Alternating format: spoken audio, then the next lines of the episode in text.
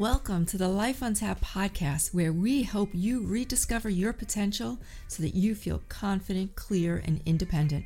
Have you inadvertently put yourself last all these years by putting others first, only to wake up in your midlife and find yourself lost in the shuffle?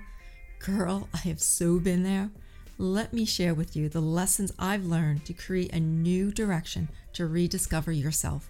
Together, let's go on a journey of mastering your potential, tapping into the power that already exists inside of you. We'll talk confidence, self-care, organization, health and well-being, money mindsets, financial hacks, and how to kick your limiting beliefs to the curb for good. We will find and establish your vision. Get crystal clear on it. This is your blueprint, your life untapped. I'm your host, Francine Rivera, lifestyle consultant and certified health coach. I'm also the founder of the Life Untapped coaching system, where you can earn as you learn with our affiliate program. Check it out at thelifeontap.com and grab our free mini course, The Guilt-Free Balanced Life, while you are there. Are you ready for your blueprint? Let's dig in. Have you ever watched a movie and about 30 minutes or so in, you really don't like it, but you feel obligated to finish? Or you started reading a book and a few chapters in, you hate it, but you just feel compelled to finish what you started? This actually has a name to it. It's called the sunk cost fallacy. It describes our tendency to follow through on an endeavor if we've already invested time, effort, or money into it, whether or not the current costs outweigh the benefits. Now, I never heard this term before, but I recently heard it on another podcast, and it really hit home to me because I realized I do this. Maybe because we don't want to feel wasteful or be a quitter, so we pursue something we no longer like a bad meal even. You finish it since you just don't want to waste the food. Or you're at a buffet and you're not hungry anymore, but you go out for one more trip to fill your plate because it's already paid for. Or if you have a business and you have an employee you've hired and you've spent so much time training them and you're just getting the feeling they're just not the best person for the job no matter what you do, but you don't want to let them go because you've invested so much time. Or some other relationship that you may be in that you've invested so much time in and you feel bad cutting ties with that person. Or something even bigger, like you're in college and maybe it's your sophomore year or more, and you feel that the career path or the chosen curriculum that you're studying is no longer what lights you up, but you've put in all that time and money, so what to do? There's also a term called gambler's fallacy, and to explain it in simple terms, imagine if you're playing a board game with your family and it involves dice and you realize after playing for 10 minutes that nobody's thrown a 2. So you think, wow, like a 2's got to come up really soon because every turn nobody's throwing up a 2 and everybody's getting really excited going, all right, it's going to show up now. It's going to show up now. You know, it's been 15 minutes. It's been 20 minutes. The reality is every throw of the dice resets your odds. So every roll has the same percentage and likelihood. Hence the fallacy that you're getting close to getting that number. So going back to what we were talking about earlier, you know, the book, the meal, the movie, the relationship, I think it's important to recognize that you are always free to move forward, to not let whatever you have done in the past before this decision influence the future of a decision. So always be forward thinking and say, based on what I know now, how should I go forward? Thinking about the time and money spent in the past will handcuff you to a particular outcome. You need to be willing to liberate yourself if you want to go forward on the path that is meant for you. Now, this is different than just quitting because it's hard or it's not as easy as you thought. This isn't about throwing in the towel as soon as there's a struggle.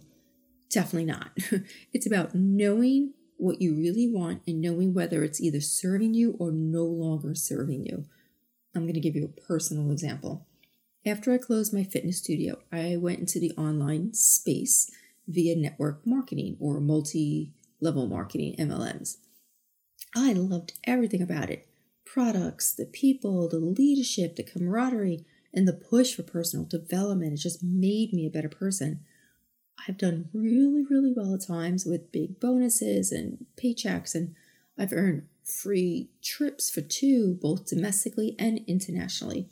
I've also seen my huge team do great things, and then I've seen my huge team disappear and my income drop a lot.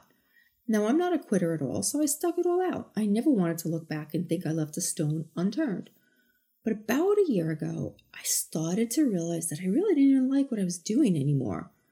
I still loved the people, the products, the mission, etc., but I didn't want to emulate or be like the top earners in my company. I just didn't want to live that kind of life.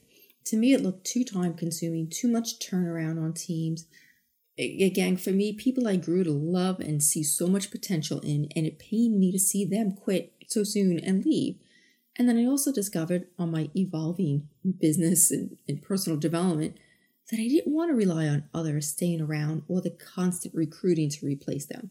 I envisioned an income that was more passive and more rewarding for my vision, one that really freed me up time-wise for my family. But I felt I had so much invested into this industry. I mean, if I'm thinking, quick math, at least a decade. And while I still, oh my gosh, maybe even more. While I still believe in it, I just didn't see my future there. And then I realized, like it hit me, I was only staying in it because of my ego. I was thinking, well, if others can do it, so can I. And yeah, that's a great attitude to have, but staying there, pursuing that path was no longer serving me. So again, these are personal decisions. And once I really figured this out, it was freeing.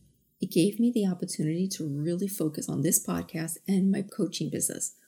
Working one-on-one with other women is where my heart is now. Now, I'm sure I'll probably still be connected to a network marketing company since, as I mentioned before, the products are life-changing and I've seen so many health testimonies. Because I want and need to fully support my client, one of those pillars in supporting her is that I do that in health. See, you need the energy and vibrancy to live a life untapped, and I need something to recommend to you to get there. And since I do my research and use supplements myself, it would only make sense to be still connected to my company. So my friend, stop continuing with something if it no longer serves you. Stop that movie halfway in.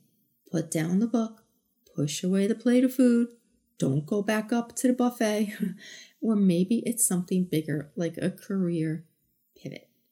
You are worth it.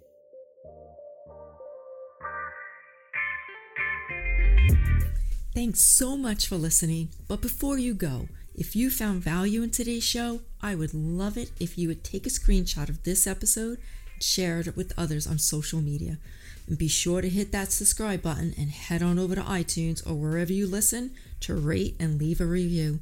It is how we can empower, educate, and shift how others visualize their lives. Until next time, my friend, remember to live a life untapped. You are worth it.